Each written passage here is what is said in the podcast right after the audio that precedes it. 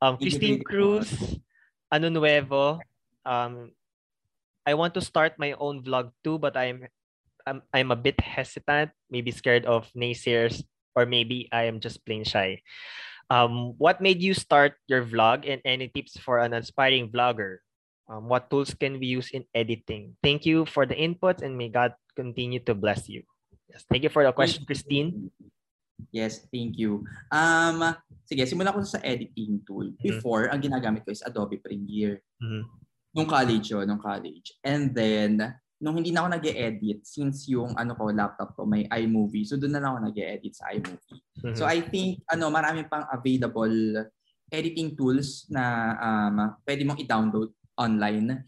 And then, sa pag-start naman ng vlog, actually that's part of it, yung mga uh, naysayers, mga ganyan, and also mga um, different feedback. It could be positive, it could be negative, and that's part of it. Actually, hindi lang naman sa vlogging, di ba? Yeah. Uh, kahit tayo, ano, as a person, ano, people has, ano, um, these, ano, people, they always have something to say about you. So, for me, uh, mag-focus ka dun sa real voice. Some of them are just simply noise. Mm-hmm. Diba? Noise lang siya. And if this noise will control you, you won't be able to follow the voice that is calling you. Mm-hmm. So, focus ka lang doon sa ano. So, focus ka lang sa goal.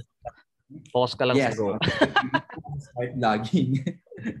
I think it's ano, it's time to give it a try since nandun naman na yung ano, na, since may ano ka naman na, may uh, ano, um, may alam mo yon, kumbaga oh, may nag, may, may gusto nag-spark ka yes. na Oh, may nag-spark naman na sa'yo na gusto mo siyang simulan. So, I think it's actually the ano the best, especially for someone like you, Tini, kasi maraming ano ngayon, momfluencers. And ini actually isa siya sa mga ini-encourage ko na mag-start ka na, mag-start ka na, ganyan. Mm-hmm. And once na decided ka na, I'll be here to help you